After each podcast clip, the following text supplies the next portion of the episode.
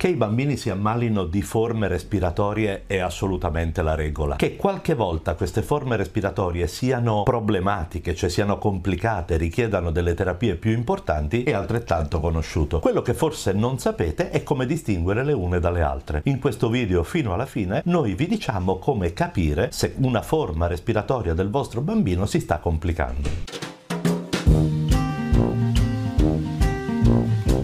Buongiorno a tutti. Eccoci qua. Forma respiratoria. Qual è il più frequente dei sintomi di un problema respiratorio anche banale? Beh, è il raffreddore. Eh certo. Ok. Un sacco di rinovirus ci sono d'inverno, io lo dico sempre alle mie mamme, quindi quasi tutti i virus, perché la maggior parte delle infezioni sono virali, entrano dal naso, ok? Oppure dalla bocca e danno il raffreddore, cioè goccioline che prima sono trasparenti, che escono dal naso e che potrebbero anche diventare bianche più gialle o addirittura verdi, soprattutto al mattino. Questo è un quadro perfettamente normale. Cosa ci sta nella normalità? Ci sta che avendo il muco nel naso il bambino abbia un po' di tosse, ci sta che abbia un po' di febbre, ci sta che abbia un po' di mal di gola e ci sta che possa avere degli altri sintomi di forma virale, per esempio in altri distretti, non so, un po' di congiuntivite, oppure le scariche un po' molli, oppure delle macchie sul corpo. Stiamo parlando del normale, quindi fin lì ordinaria amministrazione. Quando il vostro bambino avrà fatto 3-4 episodi così, ne saprete quanto noi, cioè avete già visto tutto. Quindi come facciamo a capire se qualcosa sta andando storto? Noi teniamo conto di come evolvono nel tempo 5 o 6 parametri che adesso vi raccontiamo. Il primo, il più ovvio di tutti, è la febbre. Certo, la febbre. La febbre potrebbe esserci subito, Certo. essere una febbre bassa oppure addirittura una febbre altissima. Abbiamo fatto dei video sulla febbre. Non importa, cioè la febbre alta non è per forza grave, vuol dire che il nostro organismo reagisce in maniera vigorosa e quindi potrebbe anche essere meglio perché magari uno fa una nottata di febbrone e poi dopo non ha più nulla. Ok. Oppure potrebbe essere una febbricola perché ci impiega un pochino di più a combattere, ma nel giro di due, tre giorni la febbre passa. Quindi quando voi chiamate e ci dite il bambino ha il raffreddore e la febbre, la prima domanda che vi viene fatta da noi o dalle nostre infermiere o segretarie è da quanti giorni Eh ha sì. la febbre. Perché il nodo è esattamente questo. La febbre dell'inizio è poco preoccupante, poco Certo. nulla. Date i soliti farmaci per la febbre, paracetamolo, l'ibuprofene e la febbre di solito nel raffreddore, nelle forme respiratorie normali, in due o tre giorni va via. Quindi quale febbre ci allarma, diciamo così, merita attenzione, perché preoccupa è davvero una parola grossa. La febbre che non passa, la febbre che va via e poi ritorna, la febbre che non c'era e poi arriva. Quindi qual è il giorno preoccupante della febbre? Il quinto, il sesto, cioè quando dopo qualche giorno che uno è malato e ha la tosse, a un certo punto gli viene anche la febbre. Beh, questo suona un po' strano alle nostre orecchie e va visitato. Altra cosa che può preoccupare è quando insieme alla febbre il bambino mh, non è il solito bambino, è un Certo.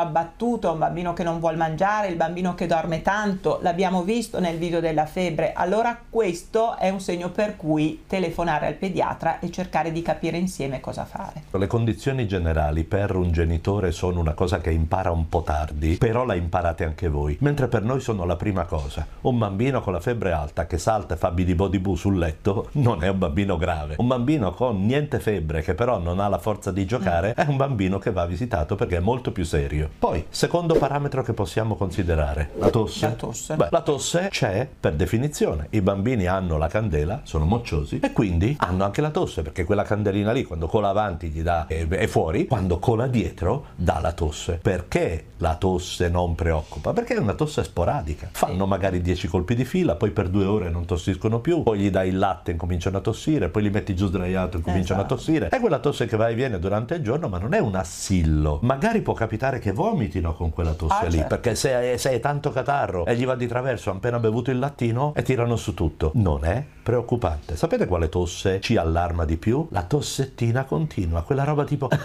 tutto il giorno. Ecco, quella roba lì, specie se c'è la febbre, per noi è motivo di andare a ascoltare il torace perché qualche volta ci trovi delle belle bronchitine. Quindi ad esempio io faccio spesso la domanda ma la tosse ce l'ha quando è coricato al mattino quando da coricato si alza oppure ce l'ha sempre? Perché? Perché se ce l'ha da qua- quando è coricato e quando dorme ovviamente è proprio il muco che dal naso scende in gola, no? Pensate che tutti i nostri tubicini mettono in contatto gli occhi con il naso, con le orecchie e con la gola. Quindi il catarro, il muco, una volta che c'è, o esce da davanti o va in gola. Certe volte va negli occhi, sembra che abbia la congiuntivite, in realtà è un grosso raffreddo. Certe volte va nelle orecchie.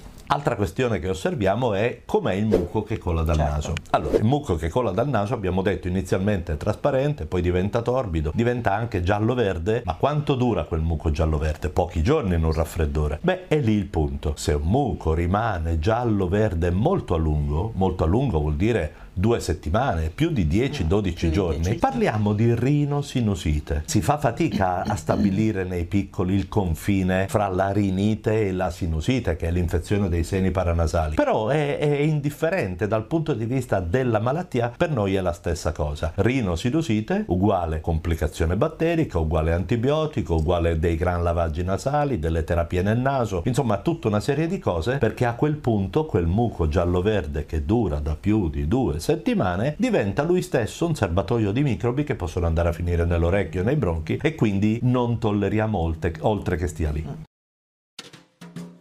Stai ascoltando Pediatalk. Cosa dicono i pediatri?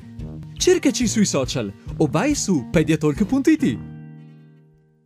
Quando voi ci dite ah, al mattino quando si alza il muco verde, mm, non ci importa se è qualche giorno che hai il muco verde, ok? Verde non è per forza uguale antibiotico, l'abbiamo fatto Assolutamente, anche mi fate noi. uno short su Sì, questa esatto. cosa, sì. Perché? Perché è stato lì tutta la notte, quindi un pochino verde è. Ok? Quando un bambino ha il naso tappato perché è pieno di muco, respira male. Eh beh, certo. Allora, molto spesso la, la telefonata è il mio bambino respira male. Ora, a questo punto bisogna chiedergli perché respira male. Respira male perché ha il naso tappato? Respira male perché fa fatica a buttare fuori aria? O respira male perché fa fatica a introdurre aria? C'è uno short bellissimo in cui ci sono io che mimo le difficoltà respiratorie, ma insomma memorizzate questo. Se il problema è il naso tappato, ok, dei gran lavaggi, non ci chiamate nemmeno, cosa devo fare per il naso tappato? Ok, se invece il problema è che ah, ah, respira male qui, quindi fa fatica a tirare dentro l'aria, beh, è una laringite, va fatto l'aerosol, antinfiammatori, cortisone, cioè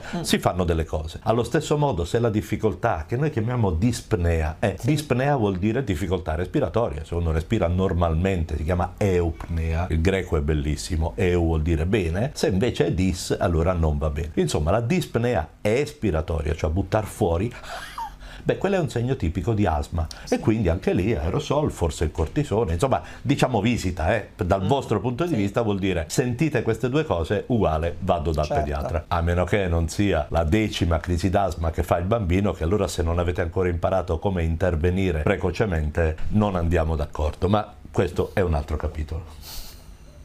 No, è così. E, e- e cioè, cosa vuol dire? Non vuol dire che io non lo voglio visitare. Vuol dire che se aspettate il giorno dopo per portarlo dal pediatra con una crisi d'asma, nel frattempo la crisi d'asma Chiaro, peggiora. È certo. come il mal di testa. Chi soffre di mal di testa impara che gli deve sparare subito, non aspetta un giorno, perché dopo non passa con niente. Lo stesso vale per la crisi d'asma. Quindi poi noi ci sentiamo, ci vediamo, tutto quello che volete, ma dopo un po' di episodi dovete aver imparato che immediatamente dovete fare l'aerosol col salbutamolo e tutte le cose che servono. Ok, ultima questione, ultimo di questa carrellata di grane possibili dopo un raffreddore è al mal d'orecchio. E il mal d'orecchio, abbiamo fatto anche dei video sul mal d'orecchio. In realtà c'è una otite esterna che è estiva e quindi non ne parliamo oggi perché è dovuta a dei germi che entrano dall'esterno nel condotto uditivo, quello che vedete anche voi. Certo, ma lì non c'è raffreddore, ok? Viene e parte, poi insomma, non è, non è di questo Quindi, che stiamo parlando. E questa la lasciamo stare e poi c'è quella che diciamo otite media. L'otite media acuta cosa vuol dire? Che appunto il catarro entra dal naso, ce l'abbiamo tra naso e gola, ma va